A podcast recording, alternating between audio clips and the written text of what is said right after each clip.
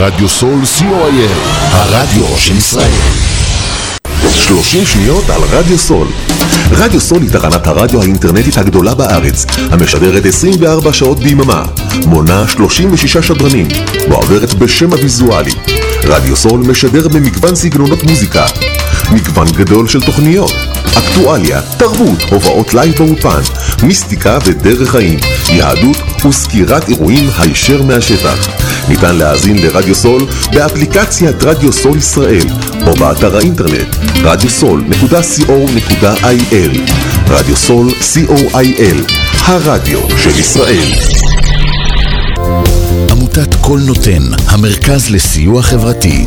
עמותת כל נותן מסייעת למשפחות נזקקות, חיילים בודדים, נוער, נוער בסיכון, אנשים עם מוגבלויות וצרכים מיוחדים.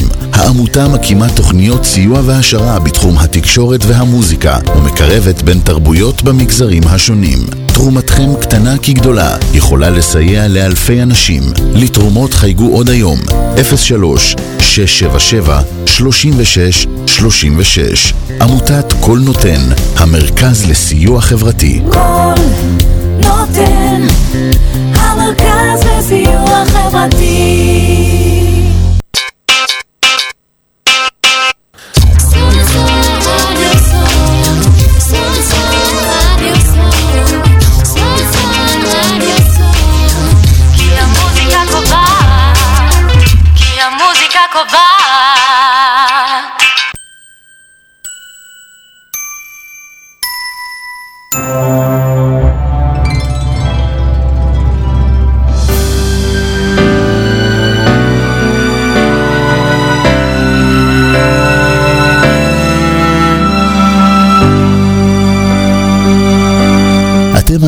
לתוכנית לינה פאוז, תוכנית העוסקת בבריאות, רוגע, תשוקה והגשמה של נשים באמצע החיים, בהגשת לינה מרים שלו.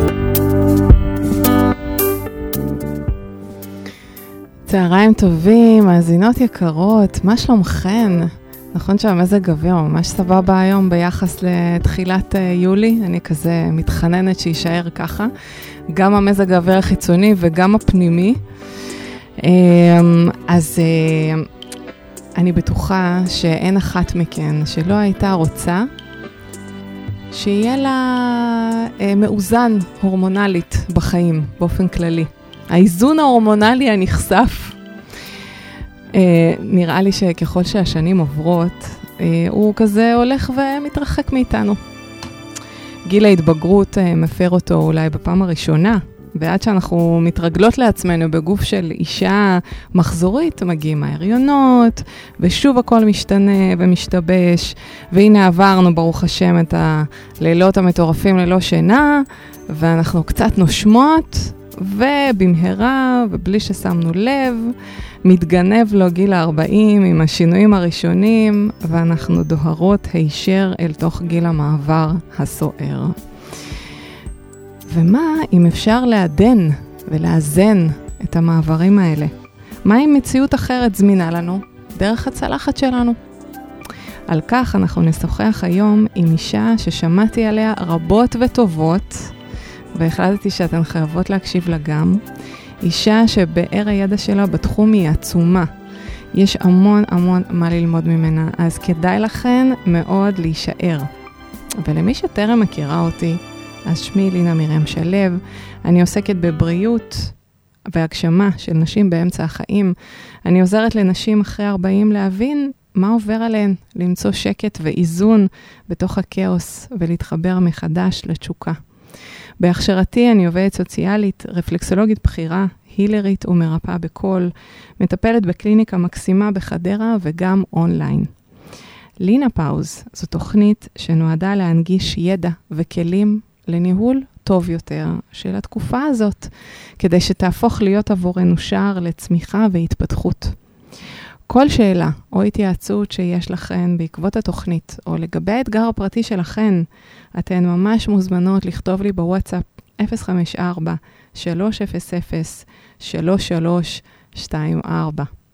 ואנחנו תכף אחרי אה, שיר מאוד מעניין.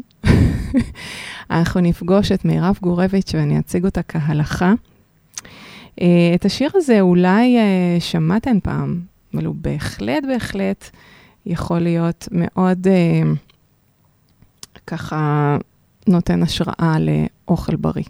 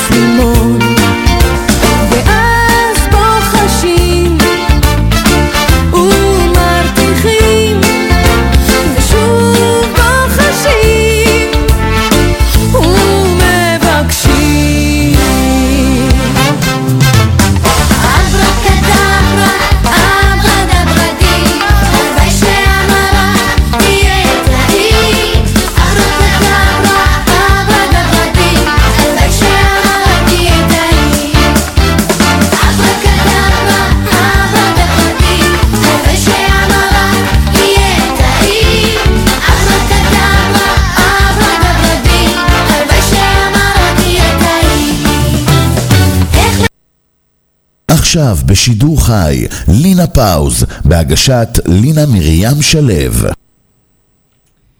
מירב יקרה, מה שלומך? היי, טוב מאוד. תודה רבה על ההזמנה להתארח, אני מתרגשת ושמחה. אני ממש שמחה, אני שמחה שאת מתרגשת, אני בכלל מנסה להבין אם שומעים אותי. לא יודעת, לא ברור לי, רגע. שומעים אותי?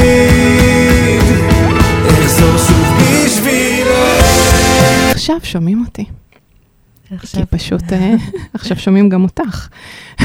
אוקיי, אז בואי- נחזור על זה שוב. אז נחזור על זה שוב, אז אה, מירב גורביץ', ברוכה הבאה, איזה כיף שבאת. תודה רבה. שמצאת זמן, אני יודעת שאת מאוד עמוסה, לקח לנו גם קצת ככה, תיאמנו את זה הרבה קדימה, כן. אבל אה, אז לפני הכל, אני רוצה להציג אותך, בשמחה. לספר עלייך קצת. מהמם. אז מירב גורביץ' היא מדריכה לאיזון הורמונלי ושיקום מטאבולי. היא מאמנת לשחרור מהתמכרויות, שזה חזק מאוד, אנחנו נראה לי רובנו בצורה כזאת או אחרת מכורים אה, לאוכל. כן. עוסקת בתחום מזה 20 שנה, ורמז, מירב לא סתם עוסקת בתחום הזה, היא הצליחה לעזור לעצמה במצב מאוד מורכב, ועל כך אנחנו קצת נדבר בהמשך. לאורך שנים אה, מירב פיתחה נוסחה מבוססת מדע להרכבת תזונה מבריאה ומאזנת הורמונלית, מספקת ומעצימה ליישום בטווח הרחוק, שזה תמיד מאתגר, הטווח הרחוק. השליחות שלה היא לגרום לנשים להאמין שבריאות וחיטוב הם המצב הטבעי שלהן בכל גיל. גם בגיל 50, גם בגיל 60, גם בגיל 80. כן. אוקיי, נשמע טוב, מאוד אופטימי. ואני רוצה קודם כל שתספרי לנו איך הגעת לתחום הזה, לא סתם מגיעים אליו. כן. אה, אני חושבת שההנאה הפנימית התעוררה אחרי שהבת שלי נולדה עם גידול ממאיר בכבד, סטייג' 4. והרפואה לא הצליחה לעזור לה, בלשון המעטה, זאת אומרת, היא כמעט אה, נפטרה בגיל חודשיים מהניסיונות של הרופאים לטפל בה. ואז נאלצתי לקחת אחריות. הייתי, היא בת 21 היום, תודה לאל, חיה. ובועטת, מיוחדת. אה, וזה היה מהלך שלימד אותי, זה סיפור ארוך, זה, אני מזכירה אותו על קצה המזלג, הוא גם סיפור חזק, אז רגע נשימה כשאני מספרת, אבל כן. זה באמת אה, כוונן אותי למקום של אה, לקחת אחריות ולהבין שידע זה כוח, ואם אין לי מספיק ידע, אז אה, אפשר להפחיד אותי. כל מי שהוא בעל סמכות יוכל להגיד לי משהו אסרטיבי בקשר לבריאות שלי, ואני עלולה להאמין לו מתוך חולשה, כי יש לי גלי חום, כי אני לא ישנה, כי אני לא מצליחה לרזות, כי כואב לי באגן, כי צפיפות עצם, כי כל דבר שהוזנו בו במשך אה, כל כך הרבה שנים, ולמדנו אה, לפחד ממנו. כן. אז זה, זה, שם זה התחיל, אה, במובן מסוים, אבל אה, גם ההבראה שלי מהפרעות אכילה, מבולמיה קשה, שהובילה אותי לעזור לנשים בולמיות אחרות, וללמוד ולהתמקצע, קודם ב-NLP, ואחרי כן בשיטות תזונה אה, שעוזרות להשתחרר מהמזונות הממכרים. אה, עבודה עם, עם עצמי ועם נשים שמתמודדות עם בולמיה לימדה אותי המון על איזון. אז אני חושבת שאלה היו הצמתים החשובות uh, בחיי בהקשר הזה. עם הזמן התמודדתי בעצמי עם דלקות מפרקים והשימוטו, שזה תת פעילות Mm. על רקע אוטואימוני, כן. ובעיות של גיל מעבר, ו... והיות וכבר המקום החקרני הזה היה מאוד פעיל אצלי, אז uh, סירבתי לקבל את הדברים uh, ככה כמו שהם, על פני השטח, וחקרתי אותם בצורה יותר פונקציונלית, נגיד. Uh, שזה אומר?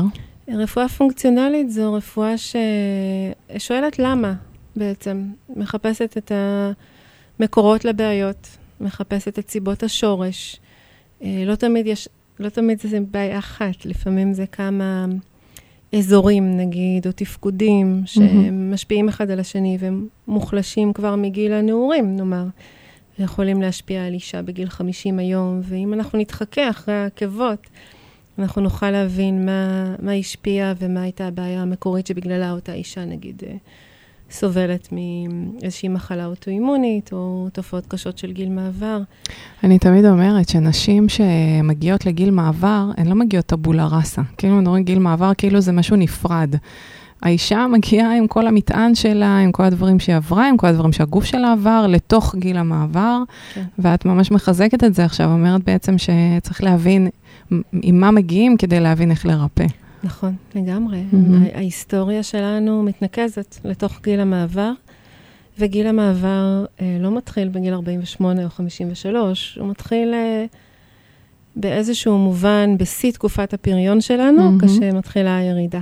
כן. זה יכול להיות גם בגיל 33. כן, זה וואו. מעבר ארוך, ואנחנו עוברות שם הרבה מאוד דברים. ולכן אני חושבת שההשכלה מוקדמת היא מאוד חשובה בהקשר הזה, כי רבות מאיתנו ניגשות עם תסמינים חריפים לטפל כשכבר אנחנו בנות 50, 50 פלוס, ותמיד אפשר לשפר, לאזן, אבל... אה, אבל בואי טוב תסבירי לי, נגיד, תסבירי לנו, למאזינות, אה, למה בעצם דווקא בגיל המעבר מתחילה ההידרדרות, ה... כאילו לחלק מהאנשים, כן, לא לכולן, למה מתחילה ההידרדרות האינטנסיבית הזאת? האמת שזה להרבה נשים, ל-50 עד 70 אחוז מהנשים בעולם המודרני, אז זה מאוד משמעותי. לגמרי. אה, אני, אני, לתפיסתי, אה, ולא רק לתפיסתי, אבל אה, זה נורמטיבי לחוות את ההידרדרות הזו, אבל זה לא נורמלי, Mm, אוקיי? אישה בריאה, בגיל המעבר לא, לא תחווה את התופעות האלו. זאת אומרת, מה שאת אומרת זה די מהפכני כרגע. את אומרת שאישה בריאה בגיל מעבר לא חייבת לחוות גלי חום, למשל. לא, לא, בכלל לא. גלי חום זה תוצאה של חוסר איזון. מדהים. טוב, אני ממש סקרנית לשמוע בהמשך איך, אה, איך עושים את זה, כי אה, אני בטוחה שמלא נשים אה, באות אליך ומבחינתם גלי חום. זה, זה המצב, זה מה, שעוש, זה מה שקורה בגיל מעבר. כן, נכון. אנחנו גדלנו לתוך התפיסה הזו, שיש נשים אה, רבות בתוכנית שלי מספרות שהן הגיעו עם חששות כבדים לגיל המעבר, שהן כבר תכננו שזה יהיה גיל של קריסה והידרדרות. מהמם. כלומר, כבר הייתה להם איזושהי תפיסה, כבר איזושהי הגדרה של מה זה הגיל הזה ומה מה עומד לקרות בו. אה, והתפיסה הזו שזה גיל של בלוט ושל חסר, וזה סוג של מחלה באיזשהו מובן, או שתפקודים יוצאים. מכלל תפקוד תקין, ויש איזה שיבוש, ולזה התכוון המשורר, זו תפיסה מערכתית, אה, שלא לומר אה, פטריארכית במידה רבה, והיא לא נכונה. נשים במקומות מסורתיים, לא שהיום יש פחות ופחות, אבל נחקרו נשים באפריקה, בדרום אמריקה, בשבטים שונים, שאין להם תופעות גיל מעבר, אין הן להם... בכלל מגיעות לגיל הזה של כן. אה, 60, 70, אה, מגיעות 80? לגיל הזה, בטח, סבתות אה, מבוגרות, ולא רק זה, כשהן אה, חוות את אה, זמן הפסקת הווסת, הן מקבלות תפקידים בכירים בחברה. הן מהמם. נחשבות בוררות, מנהיגות, כן. המעמד שלהן עולה, ואין אה, אפילו בלקסיקון, אין להן מינוחים נכון. כמו גלי חום.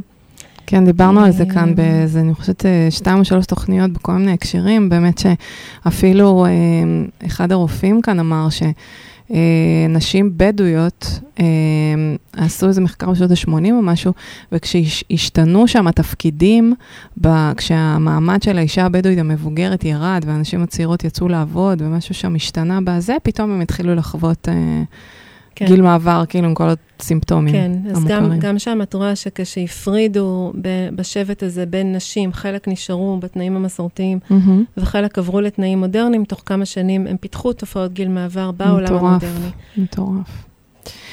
אוקיי, טוב, אבל אנחנו בעולם המודרני, אז היום אנחנו נלמד איך בתוך העולם המודרני אנחנו יכולות אה, בעצם אה, להפחית את התופעות האלה. כן. אז בואי באמת, כ- אני לא יודעת אם בעצם כבר ענית על השאלה הזו, אבל בכל זאת אני אשאל אותה שוב. למה דווקא בגיל מעבר, לתפיסתך, אה, חלה ההידרדרות הזאת אה, בעולם המערבי? כשאנחנו מתקרבות לסיום של ייצור ושחרור הביציות שלנו, שיש לנו בערך 400 שמשתחררות אה, במהלך תקופת הפוריות שלנו, אז יש אה, צניחה מסוימת ברמת האסטרוגן והפרוג'סטרון, הורמוני המין הנשיים. מהמם. אה, צניחה ש... אה, השחלות לא מפסיקות לייצר הורמוני מין באופן גורף, כמו שטוענים. יש עדיין ייצור ברמת השחלה, גם אחרי הפסקת הווסת, אבל יש איברים אחרים שהם איברי גיבוי, שמייצרים בדיוק את אותם הורמונים, שאמורים לתת לנו את החיות, את הלחות בעור, את החשק המיני, את הבריאות של העצם, של הלב, את הנראות הטובה ויכולות אתלטיות יחסית לאורך זמן. וגם אחרי הפסקת הווסת. יש לנו איברים כאלה, יש לנו גיבוי, יש תוכנית ב', תוכנית מגירה. על זה לא מדברים כאן במיינסטרים, כן? יותר מדי, נשים לא יודעות את זה בדרך כלל. את מדברת על אה, יותר את הכליה, נכון? אני מדברת למשל על בלוטות האדרנל, אבל לא רק. כאן את אוקיי. השריר למשל מייצרים בעבורנו Mm. בדיוק את אותם הורמונים. בקרקפת אנחנו מייצרות וואו. הורמונים, תאי השומן שלנו מייצרים הורמונים, ובלוטות האדרנל מהמם. מייצרות הורמונים. Uh, הרבה מאוד נשים מגיעות לגיל המעבר כשבלוטות האדרנל שלהן מותשות. מותשות, שחוקות, uh, חסרות חומרים מזינים, וגם יש עניין כזה שהרבה פעמים האסטרוגן נשאר בשליטה. למרות שהפרוג'סטרון והאסטרוגן, הורמוני המין הנשיים, צונחים שניהם באופן יחסי לקראת הפסקת הווסת ואחרי, הפרוג'סטרון צונח הרבה יותר נמוך. מהמם. הירידה בייצור שלו היא הרבה יותר משמעותית, בגלל שהוא חומר גלם לייצור של הורמוני דחק. אישה שהיא בסטרס באופן קבוע מאבדת את הפרוג'סטרון שלה. ורבות מאיתנו בסטרס באופן כרוני, כי נכון. מאוד קשה, גם נשים רגועות שעובדות על זה, זאת אומרת, מבחינת ההאצה בקצב הגירויים שיש היום, אנחנו במקום אה, אה, שלא מתאים אבולוציונית נכון. לאנטומיה שלנו. זה מאה לא. אה, יש חוסר התאמה בין, מהמם. בין הסביבה לבין מה שאנחנו יכולות להיות איתו בטוב, וגם על זה צריך לדבר. אז יש לנו שליטה של האסטרוגן, הרבה פעמים. אה, ואם אנחנו לא יודעות את זה, אז אנחנו לא נוכל לתמוך בשחזור ובשיקום של הפרוג'סטרון. אז זה. משהו שצריך ללמוד לאזן אותו. אה, ומעבר לזה, אה, בלוטת האדרנל, כשהיא בריאה ותקינה, היא תייצר בעבורנו את הורמוני המין. נשים שמשקמות את האדרנל שלהן, מפסיקות לחוות גלי חום. הלחות בנרתיק חוזרת, החשק המיני, המראה צעיר יותר. אז בעצם, אתם מדברים הרבה על anti-aging, slow aging, אז anti-aging נשי, ראשוני, בסיסי, זה לוודא שבלוטות האדרנל שלכם הרבה יותר צעירות מבחינה ביולוגית, אה, ביחס לגיל הכרונולוגי בתעודת הזהות. איך יודעים, אה, איך יודעים בעצם שהבלוטות האדרנל אה, שחוקות, ובכלל, שאלה גם מישהי ככה, שאחת הנשים בקבוצה, איך יודעים שאני לא מאוזנת הורמונלית? אם אני לא מאוזנת הורמונלית, אז uh, אני לא ישנה, יש שלל של אה, תופעות, מהמם. כן? אני לא, לא ישן טוב, אני אתעורר ב, באמצע הלילה, יהיה לי קשה לחזור לישון. מהמם. Uh, המחזור, אם עדיין אני מקבלת מחזור, אז הוא יהיה לא סדיר, או מאוד ארוך, או ילווה בדימומים כבדים, קרישי דם. גלי חום, גם לפני גיל המעבר, הם סימן לחוסר איזון הורמונלי. Uh, השמנה, חוסר איזון מטבולי, קושי לאזן את המשקל. השמנה מהמם. בכלל זה עניין הורמונלי, זה לא עניין קלורי. ברגע שקשה לאזן את המשקל, יש חוסר איזון הורמונלי. צריך לאתר מהמקור, אבל בדרך כלל יש אה, חוסר איזון הורמונלי. נשירת שיער, אה, בכלל, שינויים משמעותיים בחשק המיני. אה, ואיך נדע אם בלוטת האדרנל חלשה, אז טוב, יש לזה ערכים בבדיקות הדם שאפשר לראות, כמו קורטיזול מאוד נמוך או מאוד גבוה בבוקר. בוא נגיד שברפואה הפונקציונלית הערך הנכון של קורטיזול בדם, כי בלוטת האדרנל מייצרת קורטיזול, בשמונה מהמם. בבוקר צריך להיות בין 500 ל-600. אוקיי. מעל או מתחת, בדרך כלל חולשת אדרנל, רמות נמוכות של נתרן, בדרך כלל ילמדו על חולשת אדרנל. אבל גם ברמה הביתית, ברמה של סחרחורת מלקום, מלשכב ללעמוד, מהמם. אה, הרגשה של מותשות אחרי אימון. מהמם. יש הבדל, נגיד, בלוטת התריס, אם את מרגישה טוב אחרי אימון עצים, זה, אז יכול להיות, וקודם היית יפה מאוד, או בכלל עייפה בדרך כלל, זה יכול להעיד על חולשה של התריס, כי התריס עובד מאוד טוב אחרי אימון עצים, אז Mm. יש פער. אבל בלוטת אדרנל, אחרי אימון עצים, אה, נורא קשה להתאושש, צריך ממש לשכב ותחושה כזו. אה, קושי לעצור את הנשימה למספיק זמן. יש לזה מהמם. ממש בדיקות ביתיות שאפשר לעשות. וואו. אבל בגדול, ערפול מוחי. ערפול מוחי. ערפול מוחי, בעיות זיכרון לטווח הקצר. לפי זה אני כבר אה, עשר שנים. יכול, יכול להיות, אנחנו כולנו... ערפול מוחי קבוע. תראי, אנחנו לפעמים עושות שאט דאון של מערכות כדי לשמור על שפיות בתוך עולם מלא, מלא גירויים. זה יכול להיות אסטרטגיה עצבית טובה מצידך. כן. אבל יכול להיות, כי בלוטת אדרנל מאותגרת אצל כמעט כל אישה שפגשתי. גם גברים, אבל הרבה הרבה יותר נשים. מדהים, אה? הרבה. בשנות ה-30, על כל גבר שהייתה לו מחלה אוטואימונית, שזו מחלה שבה הגוף, כן, שזה מרכיב תוקף את של עצמו. מערכת החיסון שתוקף את הבלוטות או את הרקמות של הגוף, על כל גבר אחד הייתה אישה אחת עם מחלה אוטואימונית. היום על כל גבר יש ארבע נשים.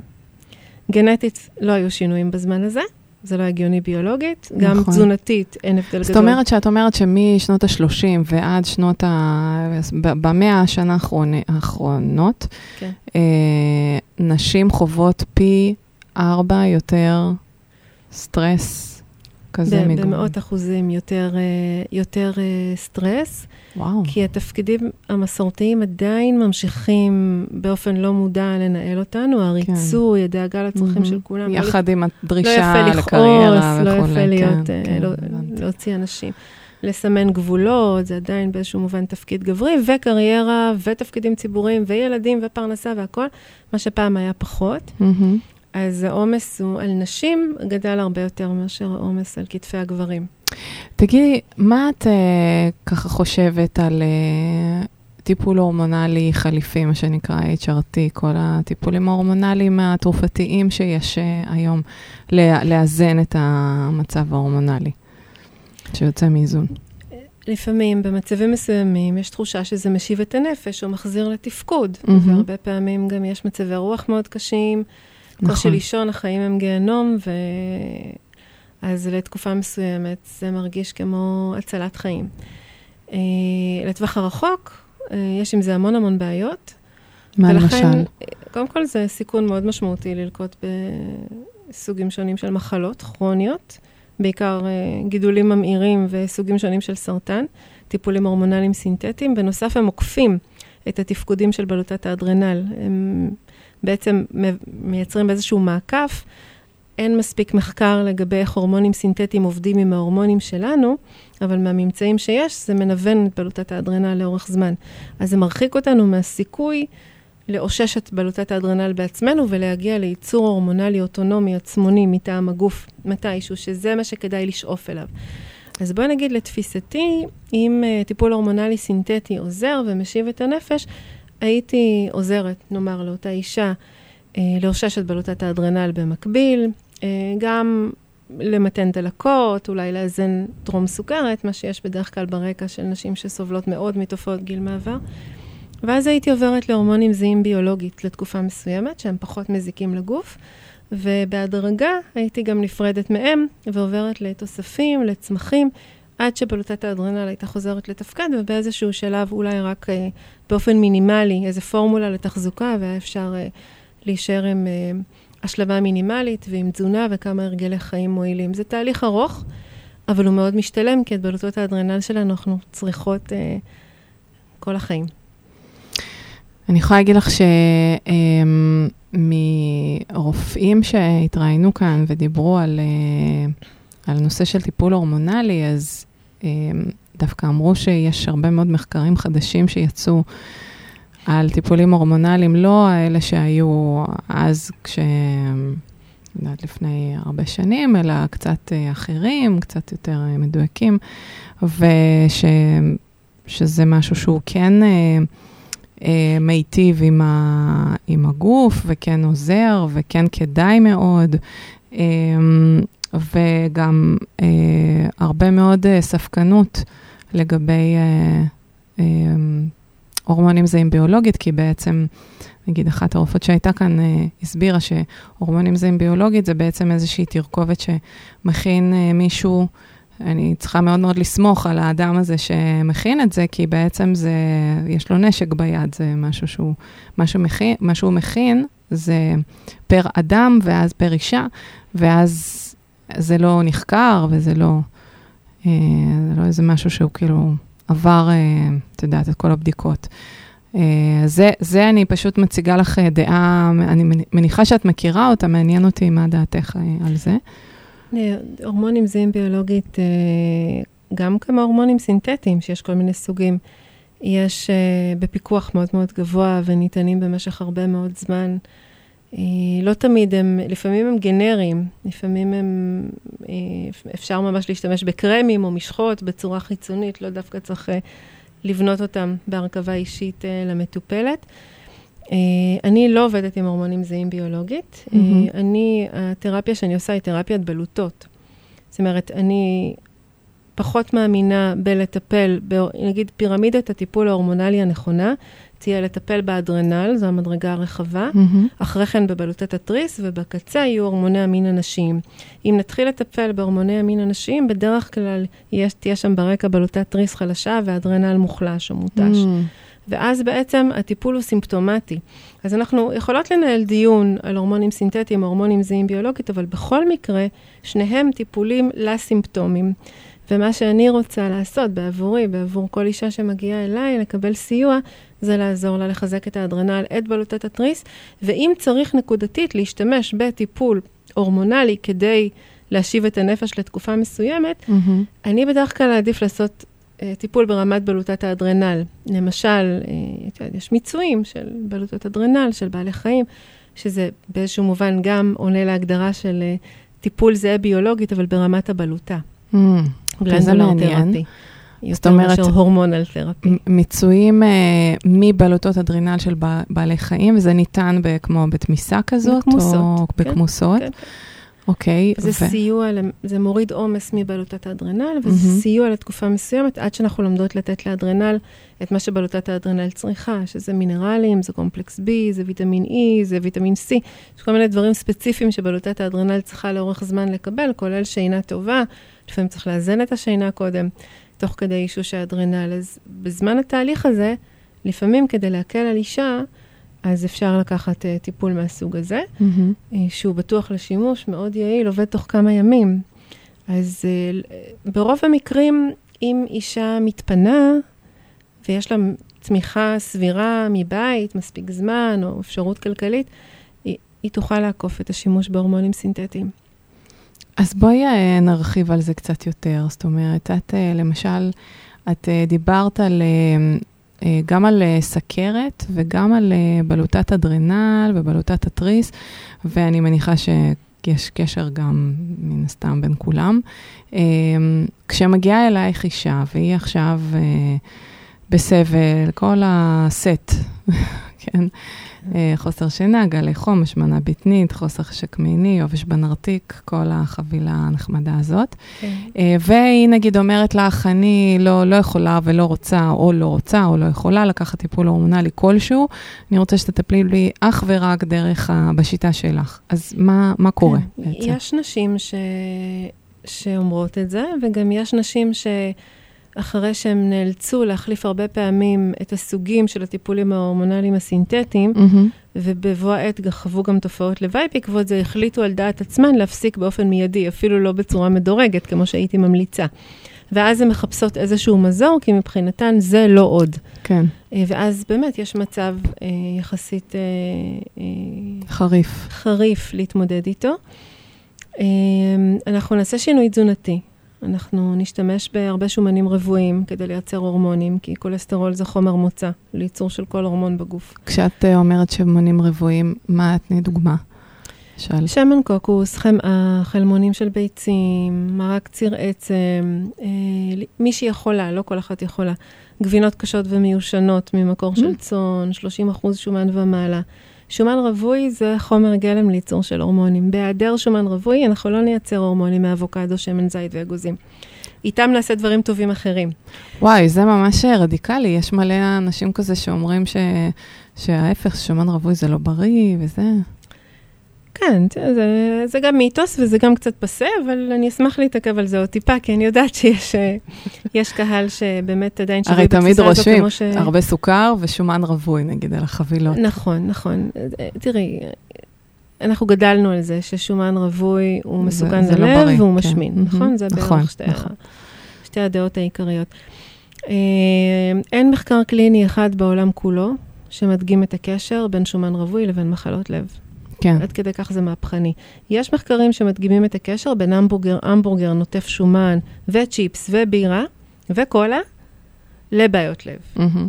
כל חיבור בין שומנים לבין סוכר, או בין, או בין חלבונים לבין סוכר, נגיד לעשות צ'ילי מתוק על סטייק ולשתות קולה ליד הסטייק, אה, יוצר איזשהו תהליך של גליקציה, מפרק, מעוות את המולקולות של השומן או החלבון, ויוצר איזשהו מהלך שבגוף שיש חלקיקים שיכולים בסופו של דבר אה, לסתום עורקים. אבל זה השילוב של הסוכר עם השומן. הבעיה שלנו זה הסוכר.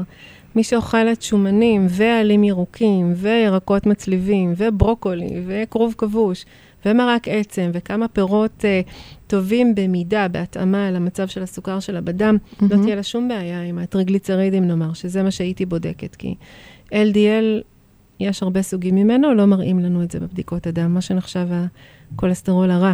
מהמם. אז uh, הייתי עוקבת אחרי שניים, LDL מסוג A, שהוא לא יכול לסתום עורקים. אין, המולקולות שלו גדולות מדי, אין אפשרות ביולוגית כזאת, והוא עולה בנוכחות של חמאה וחלמונים ושומן מהחי. כן.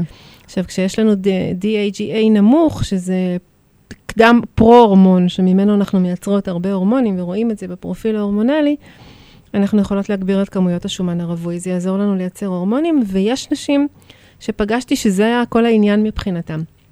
ברגע שהם הוסיפו שומן רווי לתזונה, הם גם אכלו פחות פחמימות, כי ברגע שאת מוסיפה שומן רווי, פחות בא לך לאכול שוקולד חלב או דייסת קוואקר הרבה פעמים ביום זה נרגע, כי שומן וסוכר זה שני סוגי דלק אה, שמתחרים ביניהם באיזשהו מובן, מהמם. והיחידים שזמינים לגוף האדם.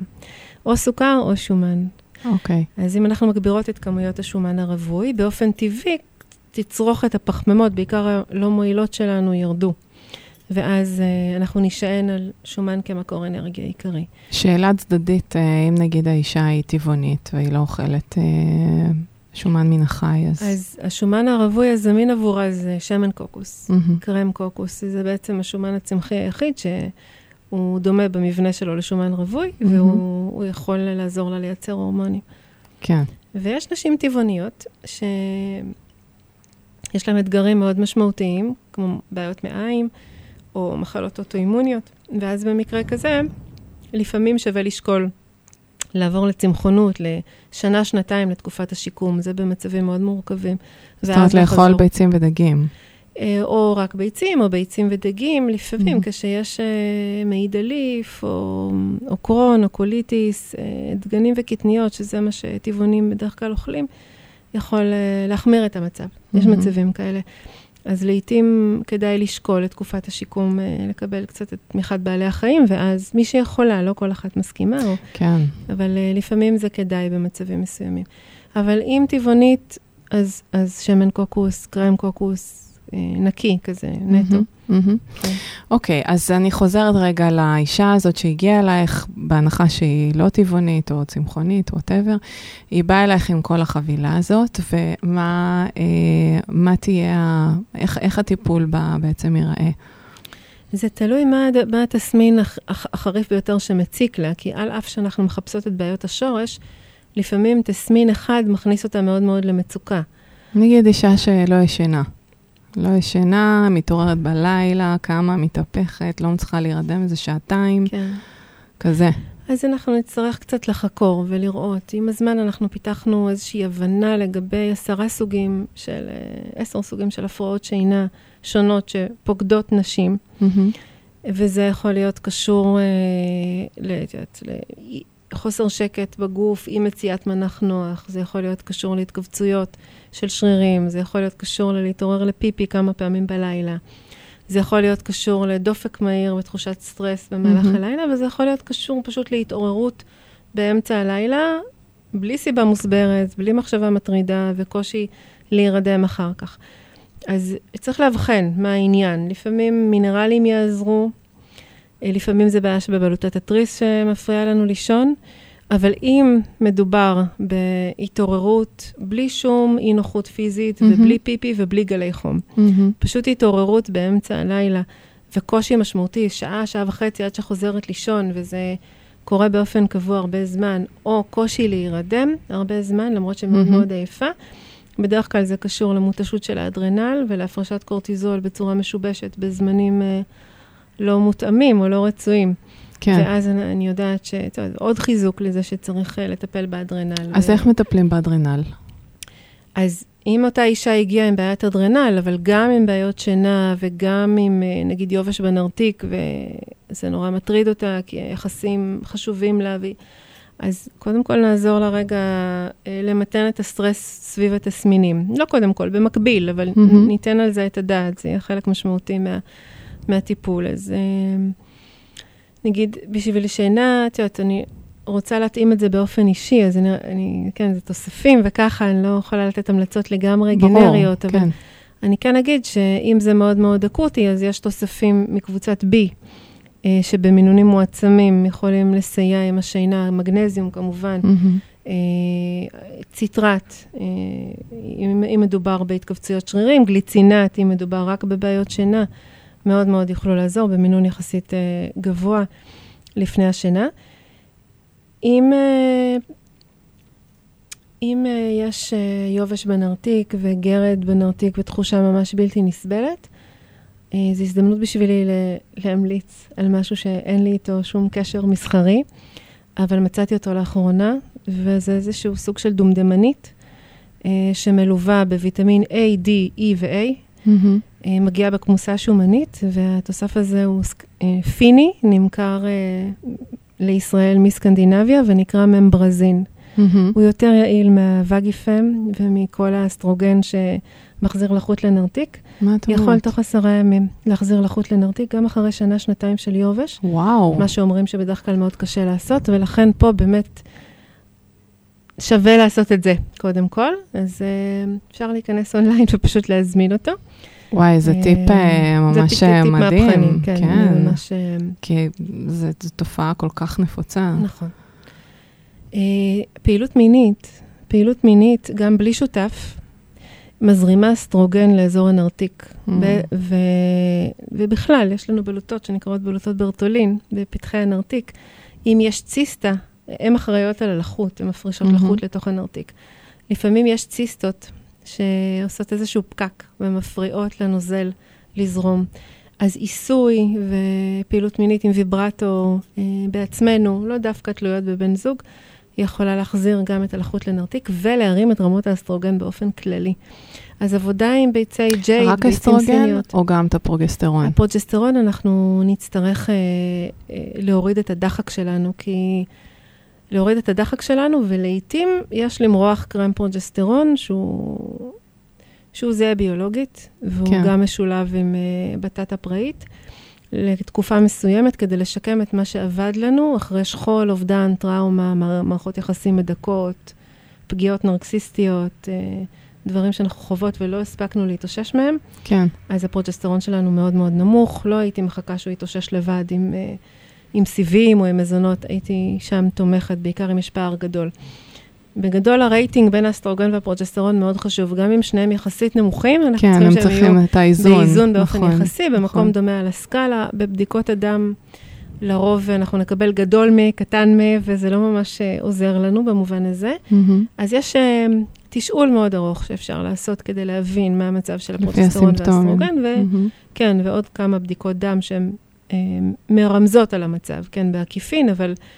אה, ואז צריך באמת להיכנס לחקירה יותר מעמיקה, אבל את הפרוג'סטרון לפעמים צריך אה, לעלות באופן יזום, ואת האסטרוגן ללמוד לאזן. לפעמים הוא גם גבוה מדי בתקופות מסוימות. אה, העניין הוא שבגלל שהפרוג'סטרון נגנב מהגוף בגלל מתח, כדי לייצר הורמוני דחק, mm-hmm. והאסטרוגן עולה גם בנוכחות של מזונות מתועשים וחומרי הדברה וחלקיקי פלסטיק באריזות ואקום אפילו של הטופו, כן, אז של מזונות נורא בריאים. החוסר איזון הזה, אז ש... מלא אסטרוגן מבחוץ, או חומרים מחוללי אסטרוגן מבחוץ. אז נערות שגדלו בבתים אלימים, אפשר לראות אצלהם שחלות פוליציסטיות, אנדומטריוזיס, Mm. ציסטות ברחם בשחלות, או נשים בגיל צעיר גם מפתחות שזה את זה. מצביע על עודף אסטרוגן מצביע בעצם. על עודף אסטרוגן ופרוג'סטרון מהמם, שלא נמוך. מצליח לווסת אותו. הרבה פעמים זה בגלל, אה, בגלל זה.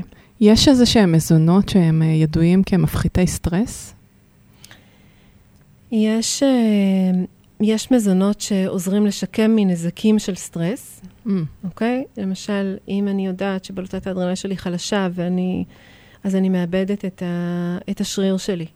כי סטרס קבוע גורם לנו להפרשת קורטיזול. ברגע שהקורטיזול שלנו גבוה, אז הגוף שלנו חושב, שאת יודעת, אבולוציונית פרימיטיבית, שקורה משהו רציני ברגע זה. מהמם. הוא לא מבין שיש איזו טראומה לא מעובדת לאורך זמן. מבחינתו צריך לעזור לנו באופן מיידי. זה אומר שצריך לעזור לנו לברוח מאיזה אריה אולי, עם איזו כן. סכנת חיים מיידית, אז אנחנו צריכות מלא סוכר בדם בשביל זה, לצורך העניין.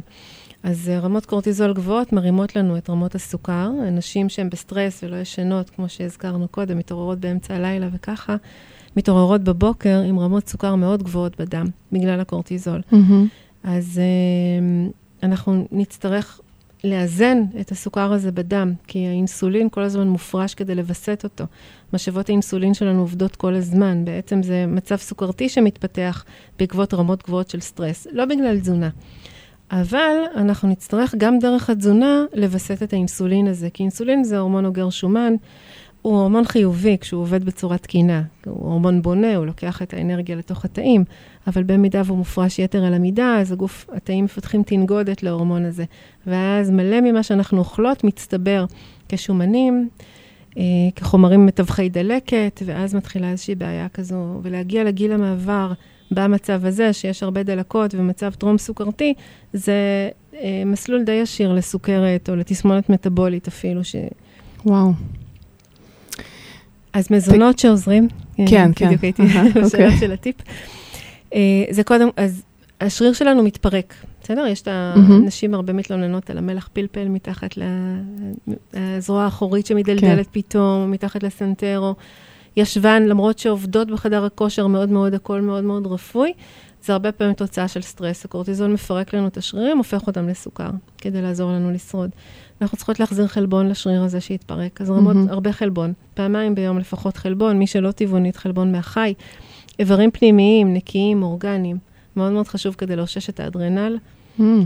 מאוד, אה, מה, מאוד כבד משמעותי. כזה, גם לבבות כבד למשל, כזה? כבד, כבד עוף אורגני, בשרים בבישול ממושך, מאכלי קדירה, מאוד יעזרו לאושש את האדרנל, ומזונות עם המון מינרלים, כמו מי קוקוס נגיד, שאפשר להוסיף להם קצת לימון ומלח, קצת מלח הימאליה, מהמם. זה משקה לתמיכה באדרנל ברמה היומית, זה טעים, אפשר לשים קוביית קרח, מלא אלקטרוליטים, מינרלים, קבוצת קורט, מאוד מזין את, ה, את האדרנל.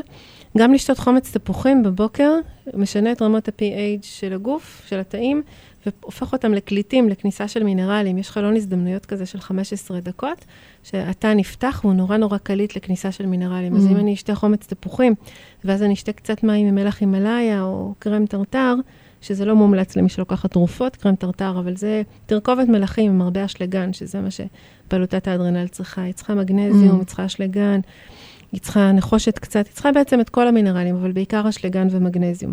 אוקיי. גם דרך זרעים, שיש בהם אשלגן ומגנזיום, אה, ועלים ירוקים, שיש בהם הרבה מאוד אשלגן, אה, לא מרוססים. כאלה חריפים יותר ומרים, מאוד מאוד יתמכו באדרנל, מהמם. למשל. וואו, טוב, זה, אה, אני חושבת שכדאי שמי שמקשיבה, שכזה אומרת, רגע, רגע, רגע, רגע, אני צריכה לרשום את זה, אז אפילו תקשיבו לזה שוב ותיקחו לכם רשימה, אה, תעשו רשימה. השאלה האחרונה שאני רוצה לשאול אותך, אה, את רואה, הגענו כבר לסוף התוכנית כמעט, ויש עוד כאילו מיליון על מה לדבר. כן. אה, אבל אני מעריכה שגם אישה שדי סובלת ומגיעה ו- ושומעת שהיא צריכה עכשיו לעשות אה, שינויים תזונתיים מרחיקי לכת, זה יכול להיות אה, נורא נורא קשה. כאילו השינוי הזה של לשנות את כל אורח החיים שלי, פתאום להתחיל לבשל, כל מיני דברים שאני לא רגילה.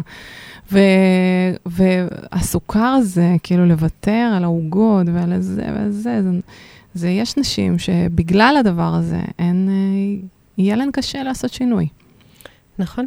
אז uh, בגלל זה בנוסחה שפיתחתי יש uh, הרבה בורקסים ופיצות ועוגיות ולחמים. אנחנו אוכלות לחם עם חמאה, או שותות שוקו עם קרם קוקוס, אבל הלחמים שלנו הם בבסיס זרעים ואגוזים.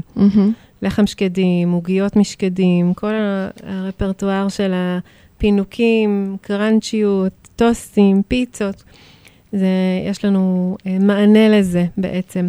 אז יש לזה פתרון, אבל את צודקת שבאמת אה, בהגיינו לגיל 45-50, ואנחנו מידרדרות באופן די מהיר, זה דורש אה, באמת הסתכלות מחודשת על הדברים, ויש לנו פה צומת ויש בחירה. אנחנו יכולות להיות אתלטיות וחושניות ולהיראות מעולה. אפילו אני במצב גופני יותר טוב ממה שהייתי בו כשהייתי בת 30. לא שזה דוגמה כל כך, לא הייתי בטוב, הייתי, סבלתי עם הרבה כן, הפרעות, כן. אבל עדיין, זה שאני יכולה היום להרגיש יותר טוב ממה שהייתי כשהייתי בת 30, ועוד נשים בתוכנית שלי, זה, זו, זו עדות מבחינתי ישירות מהשטח. מה שידעתי, כן, לאורך השנים שלמדתי, אבל אני רואה את זה קורה שוב ושוב ושוב, גם אצל נשים בוגרות הרבה יותר. זה הרבה פעמים דורש ליווי, כי גמילה מסוכרים היא גמילה קשה, ולתפיסתי, לא ניתן לעשות את זה בלי להרים את כמויות השומן, ולהכניס לחם שקדים ואת כל המאפים האלה וככה. כמות יפה של חלבונים, פעמיים ביום לפחות. במקום אה, מעדנים, אז פודינג צ'יה עם פירות יער וקרם קוקוס בפנים, ובמקום אה, שוקולד חלב, שוקולד מריר, ובמקום קרקרים ופיטנס וכל זה, אז קרקרים משקדים ופשתן וחמאה, מאוד מפנק. אפשר מאוד מאוד להתפנק ולאכול בצורה עשירה. אין שום צורך לספור קלוריות כדי לחטב את mm-hmm. הגוף. זה קלו... יש בקרת משקל לטווח קצר ויש בקרת משקל לטווח כן, ארוך. כן. בקרת משקל לטווח קצר היא מסוכנת, עשינו את זה מיליון פעם. יו-יו, זה. כן. מסוכן גם נפשית, כי זה מאוד מדכדך ומתסכל. נכון, וזה גם, אגב, אה, די אה, מפרק את האדרנל, כל הקפיצות האלה. מפרק את האדרנל, את התריס, ואת היכולת שלנו לשרוף שומן בעיקרון. כן. מאוד אה, כן, מאוד מחליש אותה. ויש בקרת משקל לטווח רחוק, שזה אומר שאנחנו צריכות להיות יותר בריאות קודם, כדי להיות יותר אתלטיות, אין מה לעשות, זה עובר מהמם. דרך בריאות משופרת. בריאות משופרת גם אה, תעניק לנו את מה שאנחנו מחפשות, שזה הימנעות מכאבים, מצב יותר אתלטי, מראה יותר צעיר, וליהנות מחושניות לאורך הרבה שנים, שלזה בעצם התכוון המשורר, המשוררת, כשהיא בראה אותנו. כן. בעצם אנחנו פנויות אולי מהצורך מהיריון ולטפל בצרכים של אה, ילדים קטנים, אנחנו פנויות אה, לחוות את עצמנו במיטבנו. אמ, וואו. תגידי, אה, יש איזה דרך אמ, להגיע אלייך בצורה, נגיד, אה, כזה ל... ל- סוג של טעימה או משהו כזה ראשוני, מי שרוצה קצת להכיר אותך יותר, כן, כן? יש, אה, יש מפגשים מהמם. חד פעמיים, שאפשר מהם להחליט אם בונות אה, דרך, אם נדרשת. יש קורס שהוא סוג של לימוד עצמי שאפשר אחר כך להמשיך איתו כל החיים. מדהים. אה, כן, זה... אז uh, מי שזה ככה רלוונטי לה, מוזמנת מאוד uh, להיכנס, פשוט בגוגל מוצאים אותך, נכון? מירב גורביץ', רב תזונה. גורביץ', יש אתר, יש פייסבוק. כן, כן, כן. ושם uh, תזונה אפשר לראות. איך, איך עוקבים אחרייך. תודה על כל השפע הזה שהבאת. בשמחה אה, רבה. זה הרבה אינפורמציה לעכל. זה, אני מניחה לחלקנו אולי שינוי בתפיסה או בהבנה של הדברים. אני, אני, חוש, אני ממש מרגישה שנגענו כזה על קצה המזלג בדברים, כן. כי יש כל דבר כזה, יש עוד, נראה לי שאם אני יושבת פה עוד חמש שעות, אז אפשר לדבר עוד חמש שעות. נכון, המסר, המסר העיקרי בעצם זה שאפשר לעשות את זה. הרבה פעמים צריך ליווי, כי זה באמת המון ידע בשלב ראשון. כן, אפשר להוריד אותו לקרקע מהמם, וליישם אותו בפשטות. לפעמים צריך, ברוב המקרים צריך ליווי בשלב ראשון, אבל זה אפשרי. תוך כמה שבועות כבר יש הקלה, תוך כמה חודשים יש איזון מחודש. אה, בלוטת אדרנל גם במצב מאוד קשה יכולה להשתקם, והנראות אה, נהיית מעולה והבריאות משתפרת, ואנחנו מגיעות גם לגוף שאנחנו רוצות להיות בו ומרגישות איתו נוח. זה לגמרי אפשרי. זה מאוד מעודד לשמוע. אה, תודה. בשמחה רבה. על הידע שלך. תודה על ההזדמנות להיות כאן. ואנחנו עוברות אה, אל המדיטציה שלנו.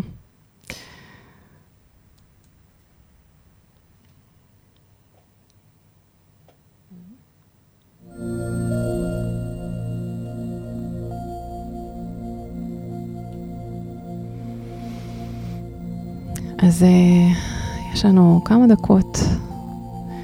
מזמינה אותך אה, למצוא לך תנוחה נוחה בישיבה, בשכיבה. גם אם את בעבודה, הנה יש לך אולי הפסקת צהריים, בדיוק דיברנו על אוכל. אז קחי לך את הכמה דקות האלה לעצמך. וכיוון שדיברנו היום הרבה על אה, בלוטת האדרנל, המדיטציה שנעשה תתמקד בבלוטת האדרנל.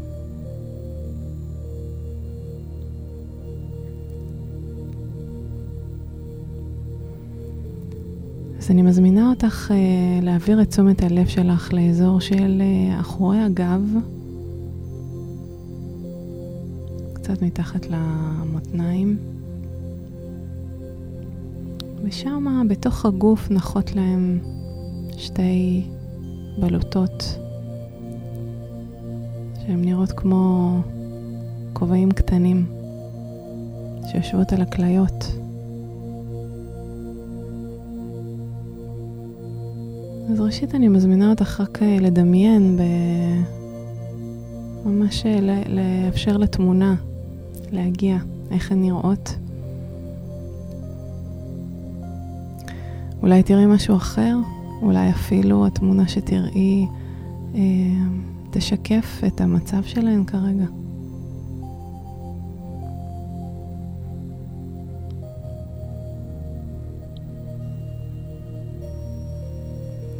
אנחנו בממש אה, היכרות ראשונית עם הבלוטות האלה, איזושהי תקשורת ראשונית שאת מוזמנת ליצור איתן, להתבונן, ל- לראות איך הן אה, נעות, את הצבע, את המרקם, לקחת נשימה אל הבלוטות האלה. בואי נבקש להזרים לשם אור מרפא, מלא נצנוצים של זהב. ותוך כדי אני מזמינה אותך אה, להרפות את הגוף, ממש לאפשר לכל הגוף להיות רפוי, שקט ונינוח. ולקחת חמש נשימות. כשאת מכוונת את הנשימה בדמיון שלך אל בלוטות האדרנל.